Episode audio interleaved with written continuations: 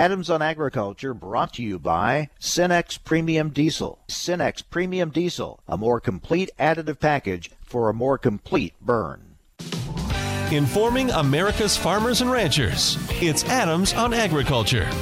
Produced by the American Ag Radio Network. Here's your host, Mike Adams. Hello, everyone, and welcome to Adams on Agriculture. Thank you for joining us and letting us be part of your day. Well, the weather is changing, isn't it? For some parts of the country, we can say the growing season is over. For others, definitely a, a change uh, in the air and much cooler temperatures moving across, and looks like fall is indeed here.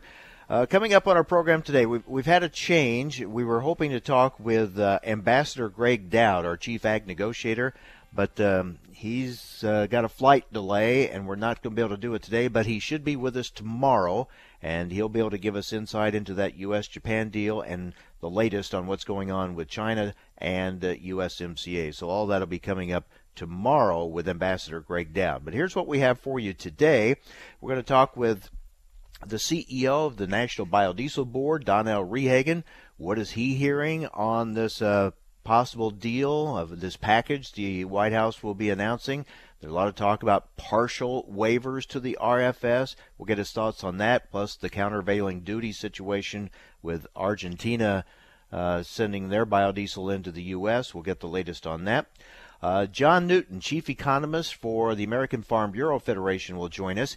He has um, the latest uh, recommendations uh, that a working group, Farm Bureau working group, has put together for dairy marketing and dairy pricing. Uh, boy, the the dairy pricing system is a complicated one, has not been really overhauled in some time, and uh, this working group has put together some recommendations, and John Newton will share those with us a little bit later. And then Dr. Jim Roth. Uh, from Iowa State University's College of Veterinary Medicine will join us. Earlier this week, uh, several ag groups came together to urge USDA to, uh, you know, put the uh, get the funding for vaccines and the vaccine bank for foot and mouth disease. And we're going to talk with Dr. Roth about the importance of this and about uh, why it's so critical to uh, uh, keeping foot and mouth disease from from us having that outbreak here in the United States. So we'll get the very latest on that coming up in the program today. Speaking of that, I think uh, our next guest was at that event earlier in the week. Jerry Hagstrom from the Hagstrom Report joins us now. Jerry, you covered that uh, that event when those ag groups came together. Uh, what was your takeaway from that? Well, my takeaway from it is that uh, this is actually moving forward as it's supposed to. They just want USDA to be as fast as possible and to remind people uh, that there could always be a crisis with foot and mouth disease. Uh, it it tends to be out of out of sight, out of mind, because it's something that hasn't happened in the United States since 1929. So I think they were just raising the kind of raising the flag on that issue. The the last farm bill, the one we have currently. Uh, have provisions for a vaccine bank, but where are we as far as uh, uh, getting the vaccines into that bank, especially when it comes to foot and mouth disease? Yes, well, the Farm Bill provided $150 million. Uh, but the issue is that, that, first of all, there's no American company that makes the, the vaccine. Uh, it has to be purchased from a vendor in Lyon, France. And at the present time, it's the, the vaccine is, that the U.S. has is stored on uh, Plum Island off the coast of New York State. And in order to activated, it has to be sent back to France and processed and brought back to the United States. So it's kind of a slow process. Now, they didn't say whether they're hoping that there will be a U.S. manufacturer of it, uh, uh, but then the plan is that from now on that the that the vaccine will be stored with the manufacturer, not in the USDA facility. So we All just right. have to see how this comes. Comes uh, yep. uh, in the next few months. Yeah, we'll get more on that later on in the program. Meanwhile, this uh, there are leaks coming out about what might be in this package on biofuels from the White House, and it's kind of centering now around partial waivers to the RFS. And there's some real back and forth within the Republican Party. Even uh, we're seeing Republican senators go back and forth on both sides of this. Well, yes, of course, the Republicans are split on this because the the senators from the oil-producing states uh, uh, like the waivers. They like as much uh, petroleum used and not so much corn-based ethanol. Uh, and then you have the senators from the corn-producing states uh, who, who, you know, who oppose the, the waivers. Um, uh, the real frustration here is the White House keeps saying they're going to come up with a plan, but they don't, and that's apparently because the president wants to please everybody, and that just may not be possible in this situation. Yeah, and there are questions about uh, are partial waivers uh, even legal or not. That's being debated, so uh, we'll get uh, the latest on that, and as we wait for more details on that. Meanwhile, Jerry, um, the big question uh, on a lot of these issues uh, right now facing agriculture, we're waiting whether it's USMCA or whatever it may be. What impact will the impeachment proceedings have? Will Congress move forward? Now, we're hearing Nancy Pelosi and others say yes, they think they can uh, still push USMCA through, but uh, we know how these things go. Uh, something as big as this, the impeachment proceedings, really can suck all the oxygen out of everything else. Yes, uh, CoBank said this week they don't think it will be uh, approved before the 2020 election. Uh, while there are other people who believe uh, that it will that it will move forward because Congress is going to want to prove that they can do two things at once: that they can govern the country, that they can also uh, deal with the with the impeachment. Now, this, of course, is especially true in the House, uh, which would which will conduct the uh, impeachment uh, inquiry. But Congressman Henry Cuellar, uh, the Democrat from Texas, who's a big advocate of USMCA, uh, said last week that he believes it will move forward, but he doesn't expect to vote until November or December. Kind of depends on who you talk to, right? There's differences of opinion on if and when it's going to come up uh, this year. Yes, it, it certainly does.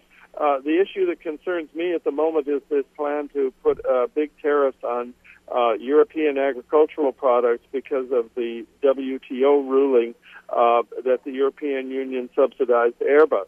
Uh, I, you know, the dairy industry is very happy with this just because they believe that the, Europeans are keeping out U.S. dairy products.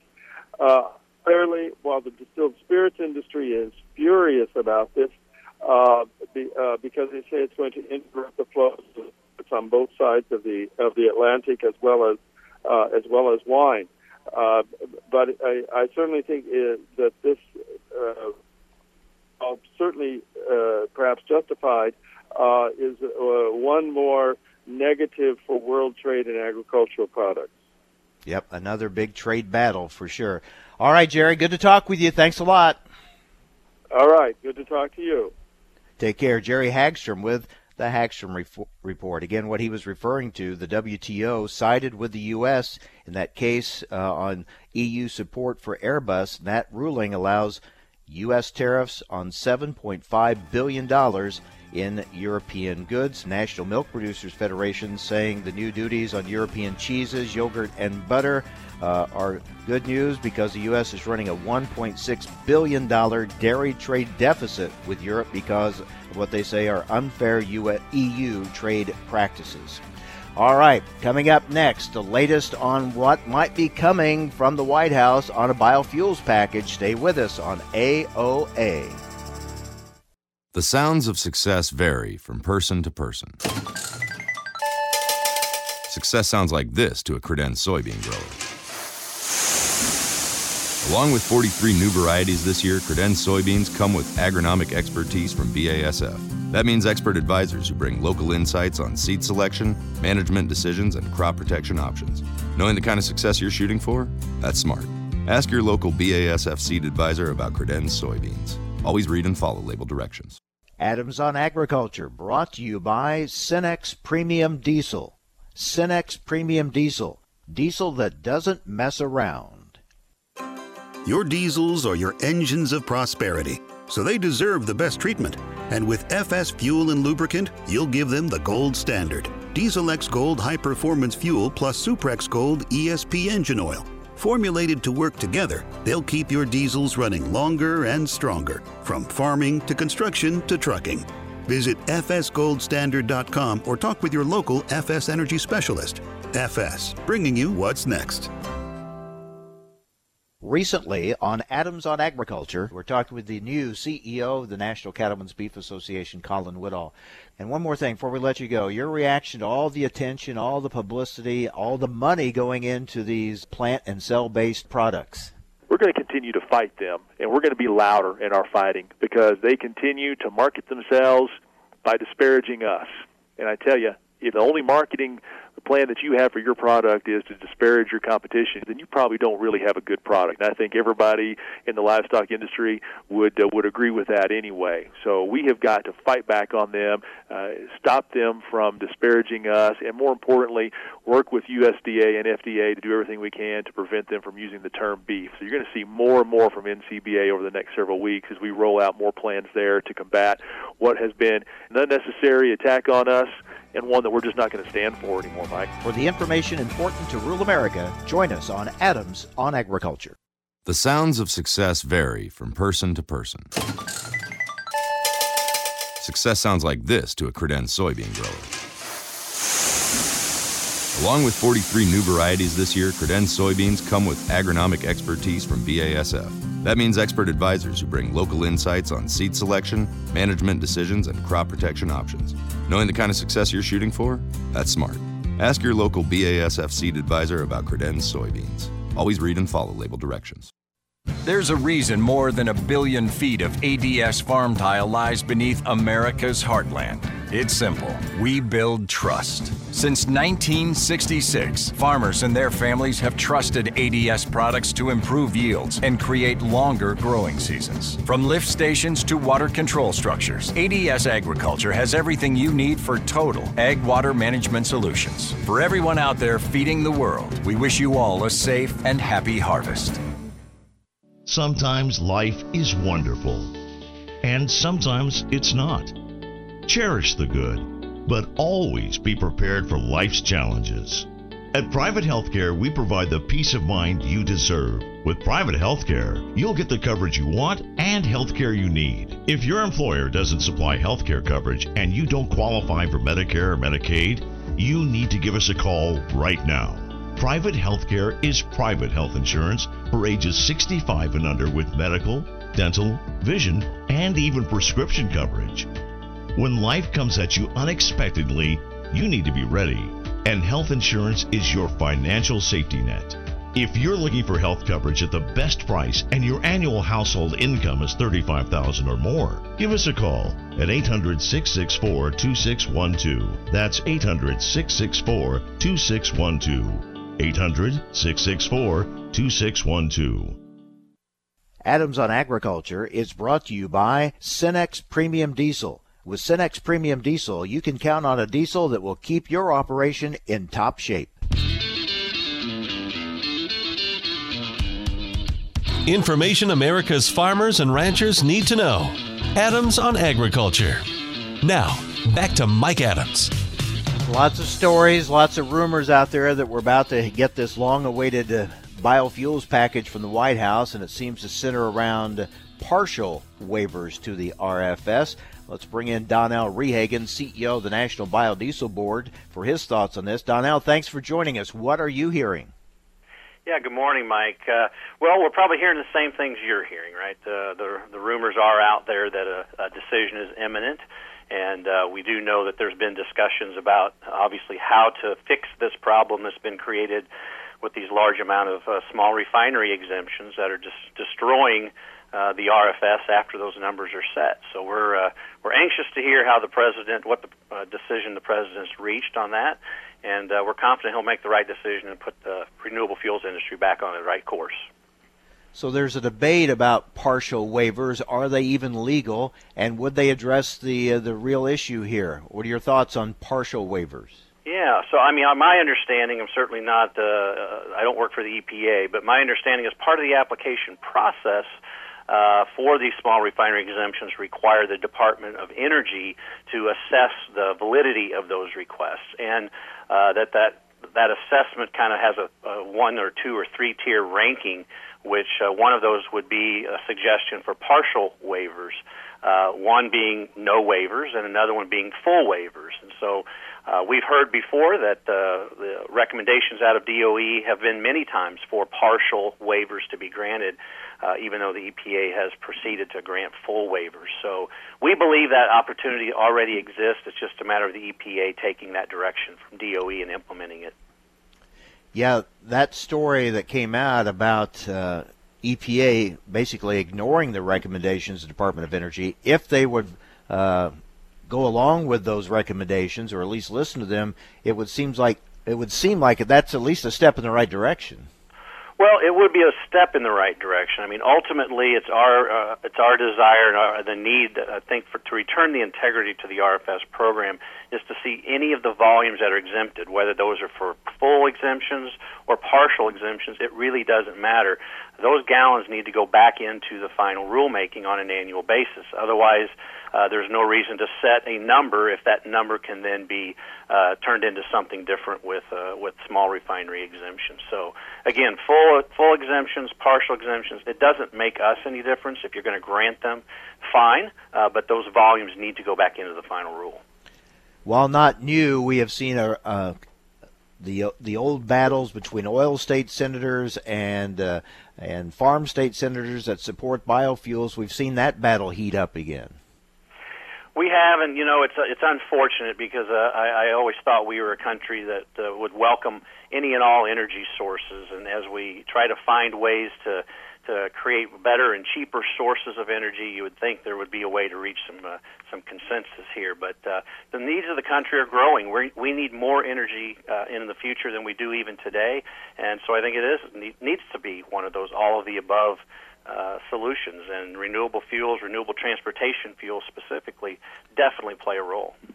So we wait to see what the actual announcement is. Now, sometimes we know these stories get leaked out there, kind of to get uh, gauge reaction to them and uh, see if you know if they go ahead and release it or not. Uh, do you think that could be the case here?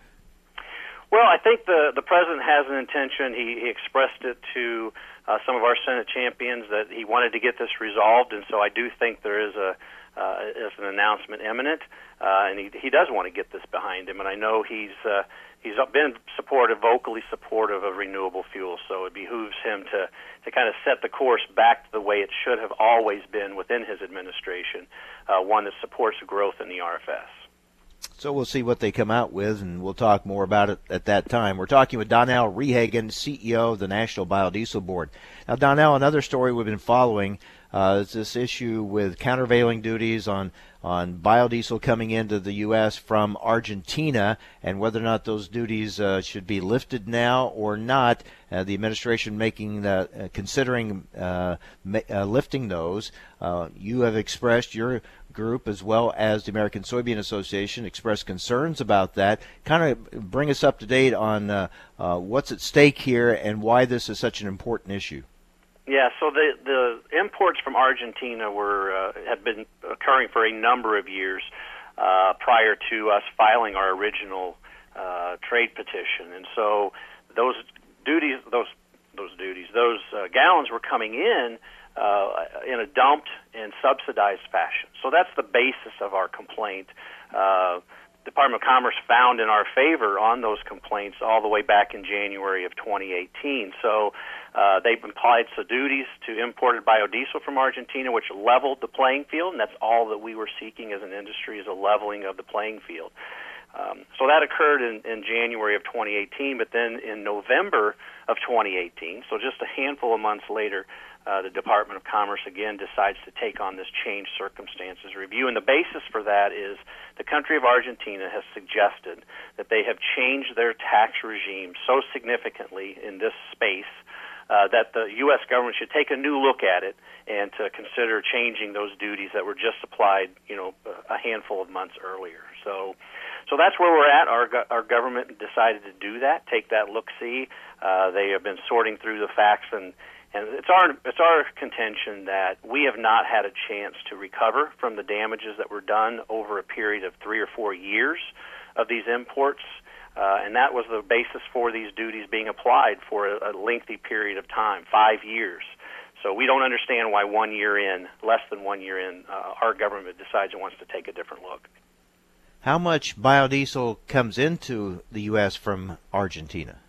Well, currently none. Uh, again, that leveling of the playing field has had a, has had an impact uh, on the interest of imported biodiesel. Whenever uh, the price is the same as what you can get it for domestically, it certainly changes the markets uh, here in the United States. And so, but prior to that, there was as much as four to five hundred million gallons a year of biodiesel coming in from Argentina, which was about 20 to 25 percent of the uh, U.S. use. So obviously, this is this is a critical issue when our U.S. biodiesel industry is struggling. So if if that policy changes and all that biodiesel comes in, that's gonna that's gonna make it even harder for our industry, right? Well, it's certainly not going to make things easier, and I, I I think it's it's another example of what our industry has been facing over the last several years, with a tax credit that's been languishing, uh, an RFS that's been less than consistent, as well as now trade uh, decisions that are, are wavering. So it's just been a, a real headwind that we've been up against, and uh, we feel like we're turning the corner on several of those issues, and, and we're hoping for things better to be in 2020.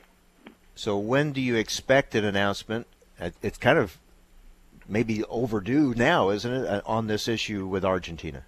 Yeah, so we're expecting an announcement any any day. Um, uh, Commerce has indicated that they are ready to to finalize their decision. We we question what the urgency is to do that. We know there's a national election in Argentina coming up later this month.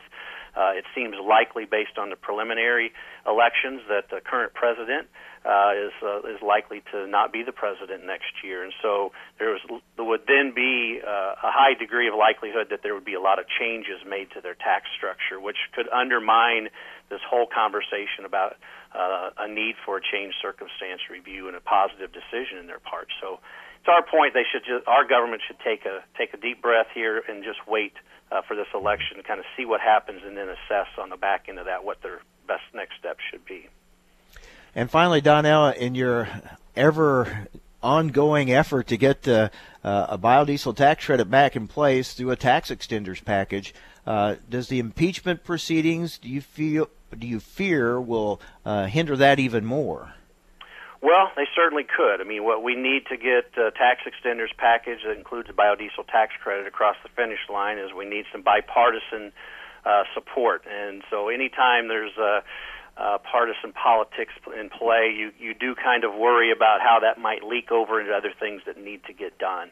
Uh, we do obviously the, the Congress has a responsibility to fund the government, and uh, they've done so through a, a, a continuing resolution just through November 21st. So we know that there's got to be some action taken between now and then, and uh, we think that's going to provide an opportunity for uh, the tax extenders to to see uh, see a chance all right, some uh, critical issues facing the biodiesel industry, and uh, hopefully we'll get some resolution on these uh, soon. Donnell, thank you for the update. We'll stay in touch. All right, thank you, Mike.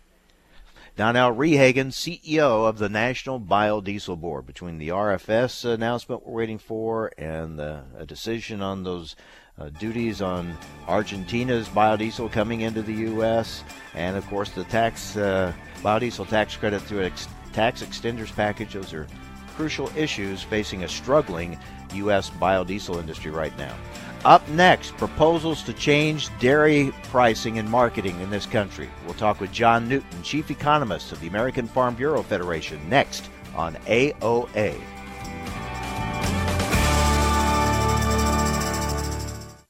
Cenex Premium Diesel comes with a more complete additive package for a more complete burn to optimize performance in all engines. You can't buy a best friend. You can love them, walk them, pet them, and care for them, whether they want you to or not. You can take a picture or 50. You can fly to the moon, travel the world, or just stay in bed.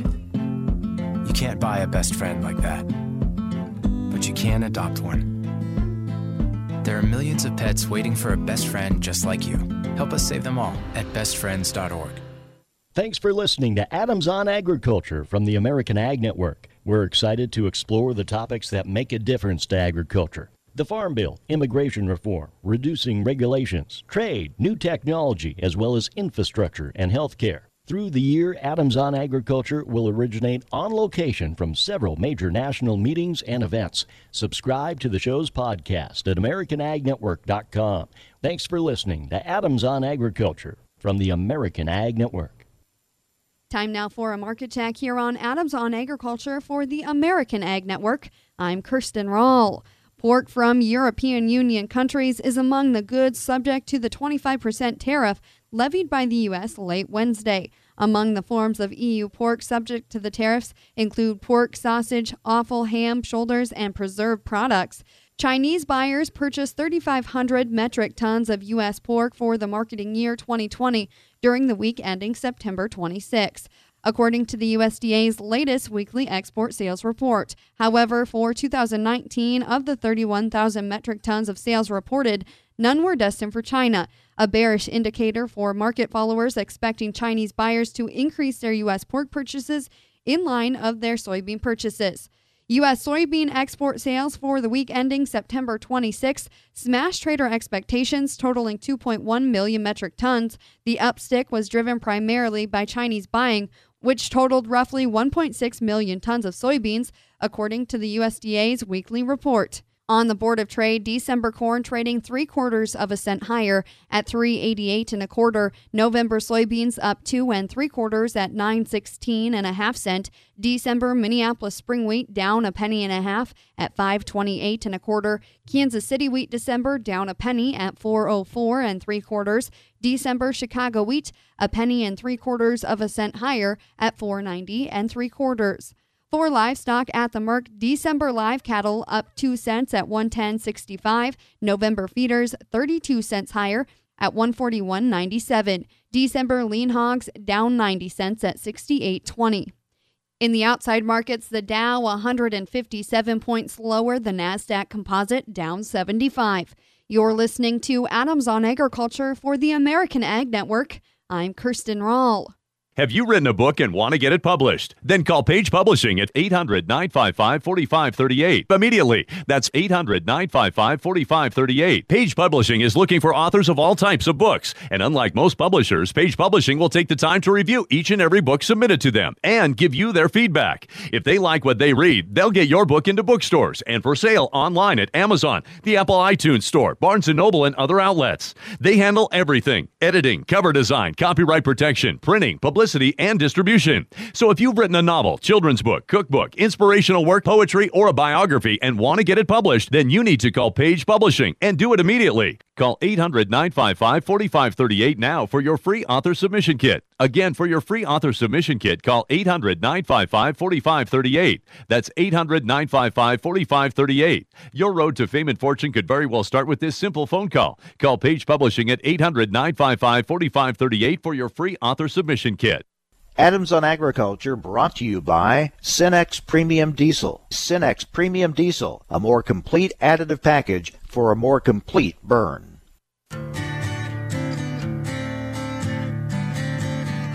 Information America's farmers and ranchers need to know. Adams on Agriculture. Now back to Mike Adams. Well, the American Farm Bureau Federation has released a proposal for the future of U.S. milk pricing provisions and marketing order reform. Here to tell us about it is John Newton, Chief Economist for the American Farm Bureau Federation. John, thanks for joining us. Uh, wow, the dairy marketing system, the pricing system is a complicated one and has not really been uh, overhauled in some time, so this is quite an undertaking. You, you know, Mike, there's an old adage in the dairy industry that that uh, three or four people know how milk is priced in the United States, and and they better not all get on the same airplane. Uh, milk pricing is is very very complicated, and I think our folks, uh, our voting delegates in January, asked the American Farm Bureau to put together a working group uh, to think about ways to modernize and update uh, what's now uh, an 80 year old system in the United States. So tell us about the group that came together and what you looked at. Uh, we had 12 farmers from, from across the country. We had farmers from uh, Tennessee, Kentucky, Georgia, uh, Idaho, uh, Wisconsin, Illinois, Iowa, etc., uh, California. They all came together to really look at and evaluate uh, policy options for our members to, to consider this January at our next convention in Austin. And among some of the highlights, the members thought that we needed to do something to give farmers uh, more of a voice in, in how their milk prices are ultimately determined. Uh, they felt the way to do that was to uh, eliminate block voting. Uh, they also had some recommendations around uh, milk price make allowances, which uh, represent about a $4 billion credit from dairy farmers to milk processors. Uh, we wanted to see some reform there, uh, as well as some, some much needed expansions of, of uh, mandatory price reporting to be used for milk price discovery. There's been a regional system. There is a regional system in place. I mean, what goes on in California as opposed to the Northeast, for say, or the Midwest, it it it's differs. Would this bring more uniformity to uh, milk uh, pricing across the country? That's exactly right. I mean, there's there are different federal orders across the country, so the marketing order provisions in Florida are going to be completely different than those in California or in uh, Wisconsin, for example. Uh, some of the provisions that were recommended by this working group are, are, are broad in that they'll impact uh, all the different marketing areas, but there were some very specific recommendations uh, to improve uh, milk pricing in, in the southeast. Uh, you know, parts of Kentucky and, and east of the Mississippi, uh, in terms of tightening the pooling criteria and getting rid of transportation subsidies. So uh, they had a lot of recommendations that, that really uh, fundamentally are designed to improve uh, milk pricing for all dairy farmers in the country. We're talking with John Newton, chief economist for the American Farm Bureau Federation, about proposals to uh, to update, to overhaul the milk pricing and marketing uh, system in this country.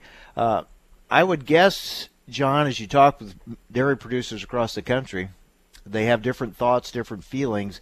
Trying to find the consensus of all those uh, differing views is got to be a challenge. Well, and, and Farm Bureau, you know, Mike, we've got members from all the way in the Northeast and Maine, all the way to California, represent all types of dairy farmers small and large, uh, organic, grass fed. And we brought all these folks in the room, and I thought we were pretty well representative of the dairy industry. And what was amazing about it, Mike, is we actually did find consensus, and we were able to get the guys from Idaho, an unregulated area, to understand the challenges in the southeast, and we we're able to get the folks in the southeast to understand the challenges in the upper Midwest, or for the for the folks that are servicing the export market. So uh, we were actually able to find consensus. I know that's rare uh, in the dairy industry, but our folks real worked real hard to understand uh, the challenges that we all face in the Farm Bureau family, uh, milking cows. If you can pull this off, we're going to send you to Congress. Let you work on them. Just uh, you know what.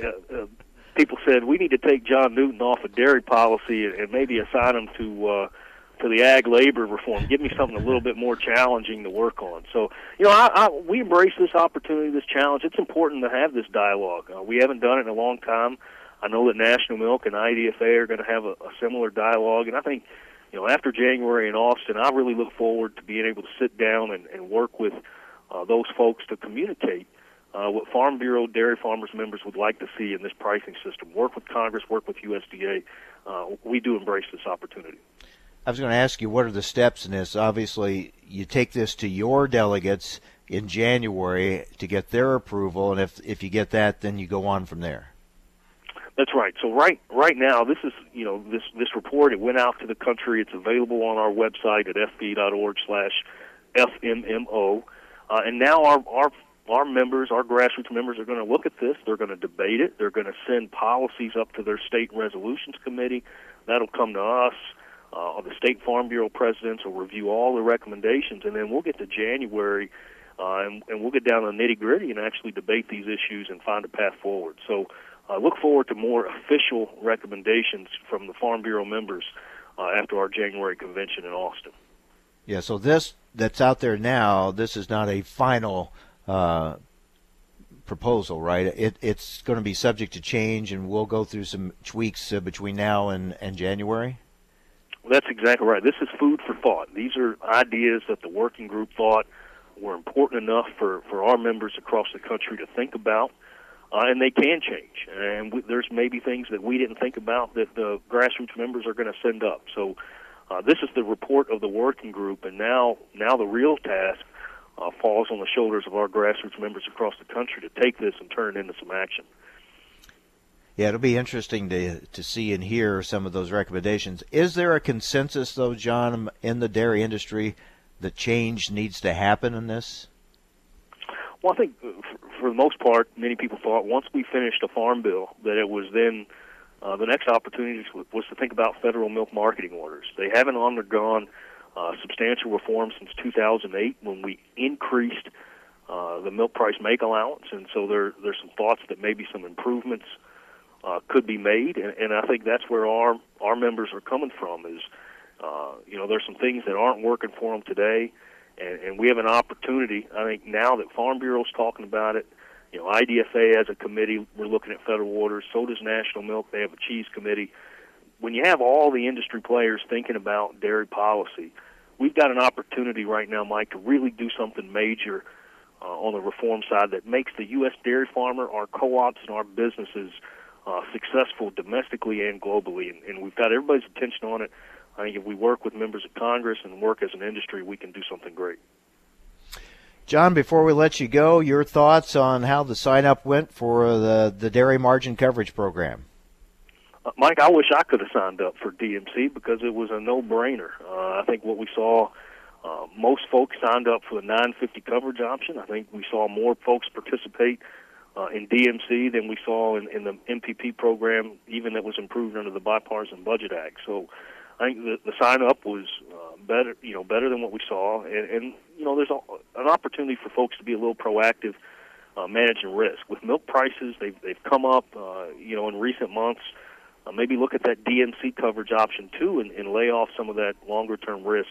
You can use DMC and DRP together uh, so think about using Dairy RP. It's available every day. You can see the prices at dairyrp.com. Uh, I'm seeing numbers showing about what 77% of all operations across the country enrolled in the program. That's exactly right. I think you know slightly more than 22,000 uh, farms, uh, about 80% of the uh, production history, milk volumes enrolled, and I think that's you know that's an important metric to to capture. There, it's just how much of the milk volume has uh, DMC protection. I think a lot of the tier one, uh, you know, in conversations with USDA, is all at that 950 option. Uh, for tier two, I think a lot of it's at the catastrophic coverage option. Uh, but sign-up's going to open for 2020 soon. I think it's important for folks to pay attention to the margins and be proactive uh, in managing their risk.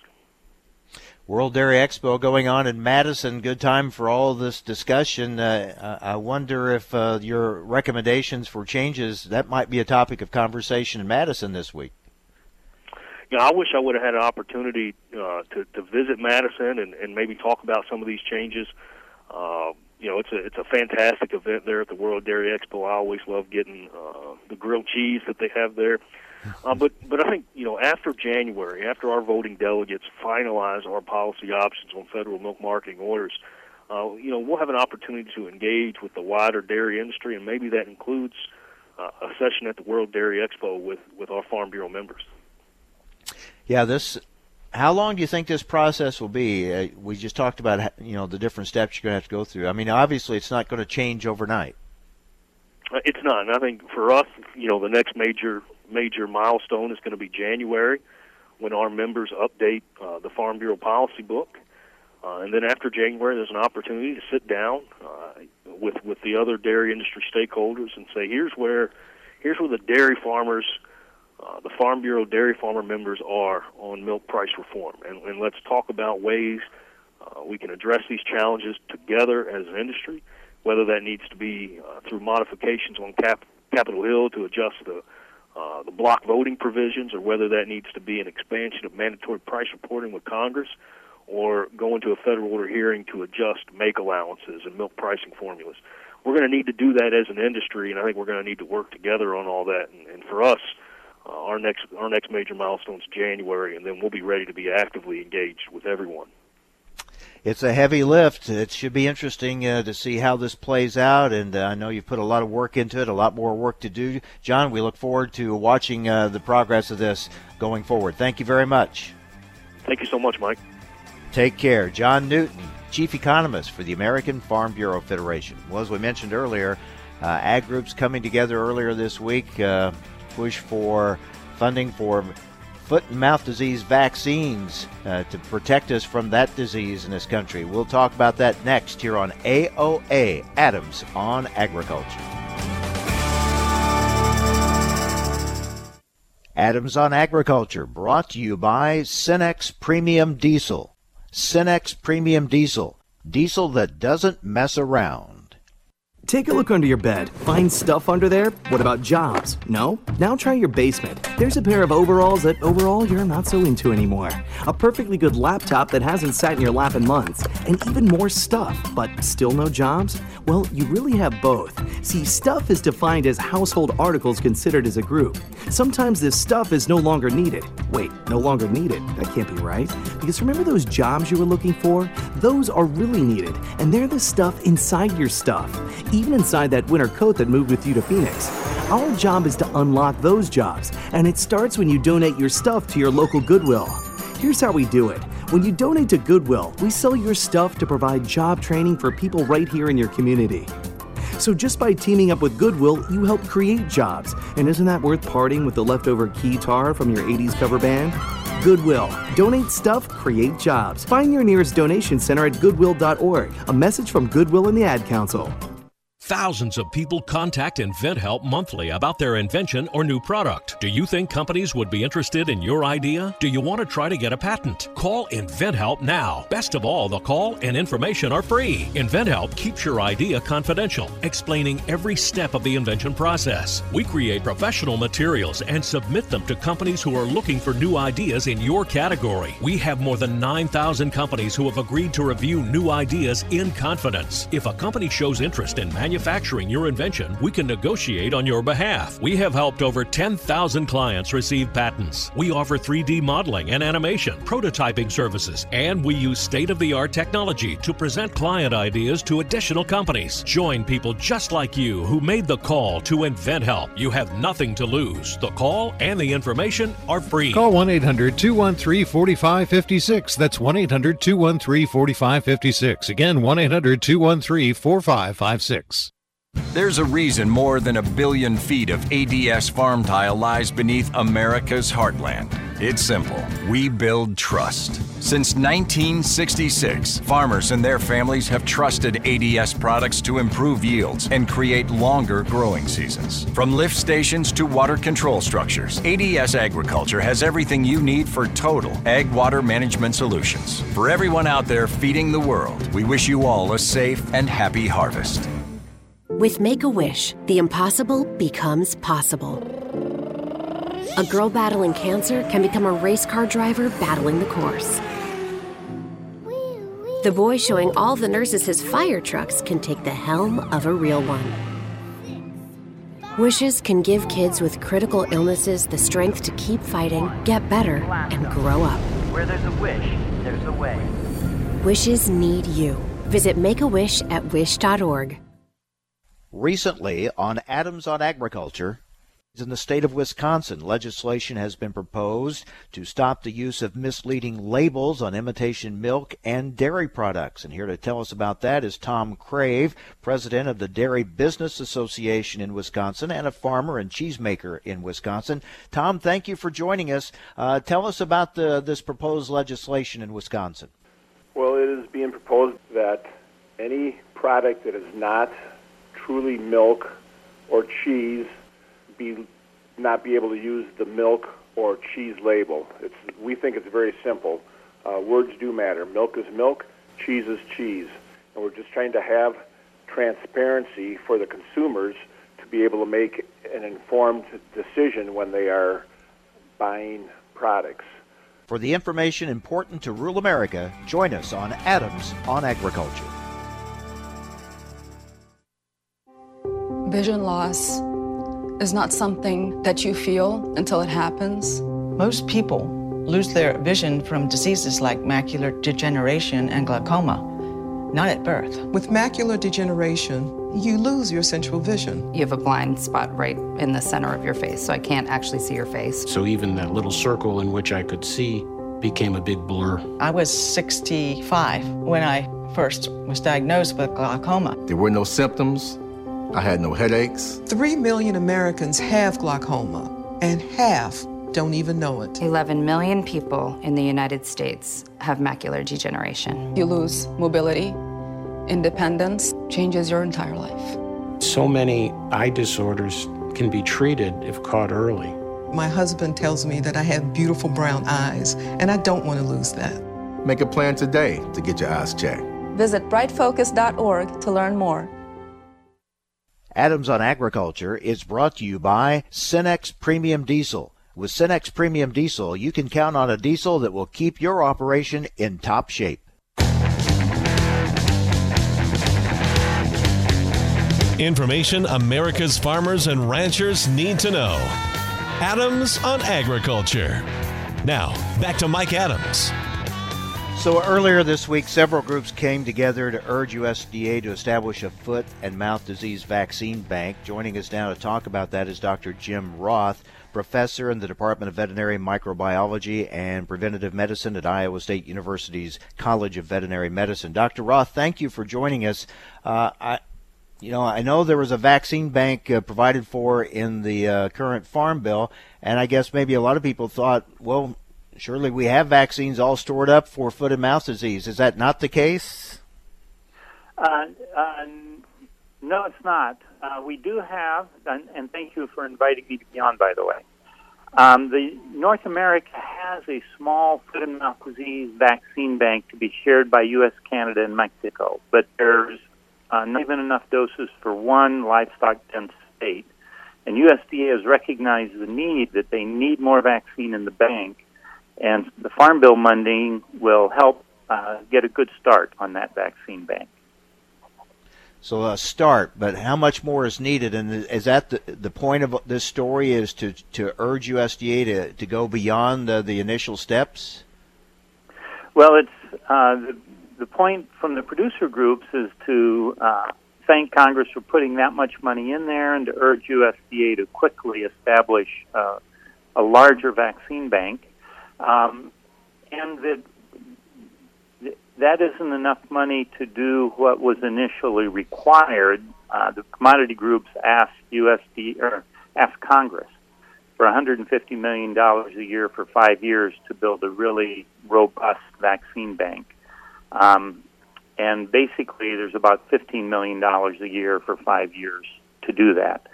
Um, and that's much better than we've had. And they'll focus on the strains of vaccine that are uh, the highest priority.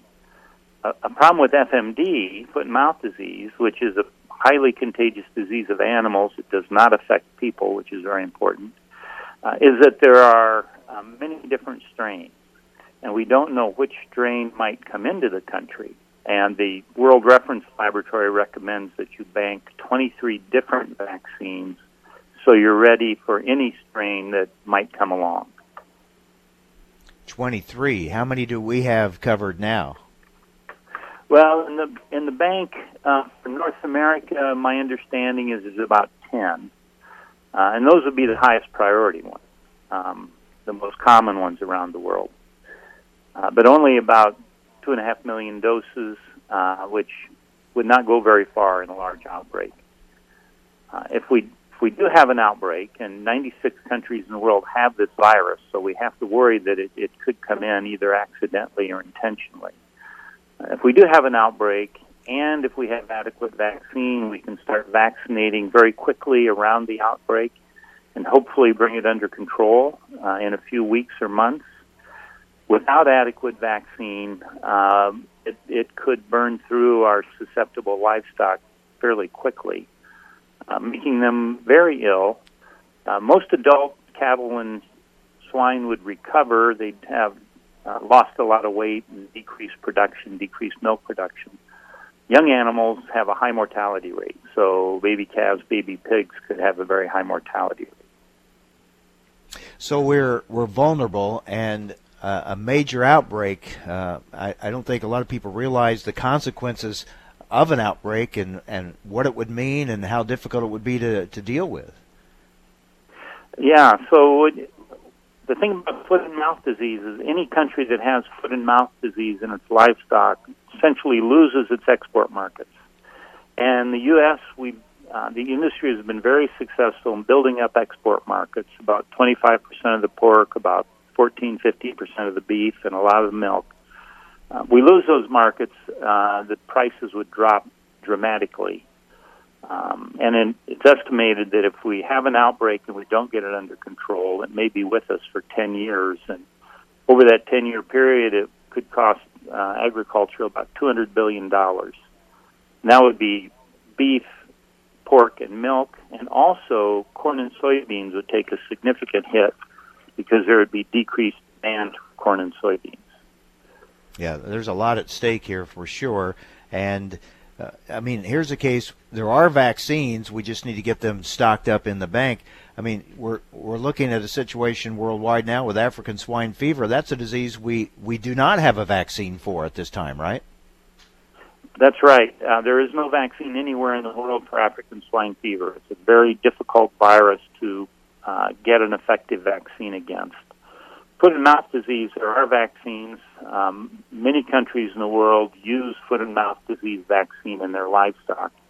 Uh, and it, it's a good vaccine. You just have to have enough of it in a big hurry if we get an outbreak. So it's a matter of uh, getting the dollars appropriated to uh, stock the vaccine bank, then, right? Yes, and some has been appropriated through the Farm Bill, which is very helpful. Um, but many of us believe we, we're going to need more to really build up the an adequate bank, since we don't know which strain uh, we might get. And we haven't had a case of foot and mouth disease for 90 years in this country. So 19, we've had nine outbreaks in the U.S., but the last one was 1929.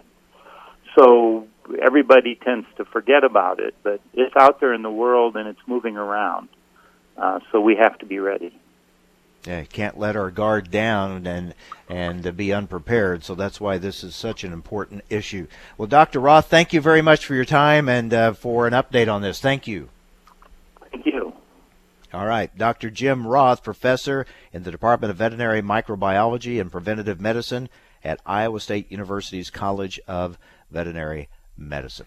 With that, we're going to wrap it up for today. Coming up tomorrow, we'll talk with our Chief Ag Negotiator, Ambassador Gregg Doud, and get the latest uh, on what's these upcoming talks with China and uh, what uh, the sticking points continue to be. We'll get an update on USMCA, and he can give us a behind the scenes look at that US Japan deal, how that came together, and uh, what's in it uh, for agriculture. Some more details on that. And also, uh, we'll get more information on this uh, biofuels package from the White House. What's, what's being worked on, the very latest on that. Get into that debate over partial waivers of the RFS. All that coming up tomorrow. Hope you'll join us right here on AOA. Cenex Premium Diesel comes with a more complete additive package for a more complete burn to optimize performance in all engines.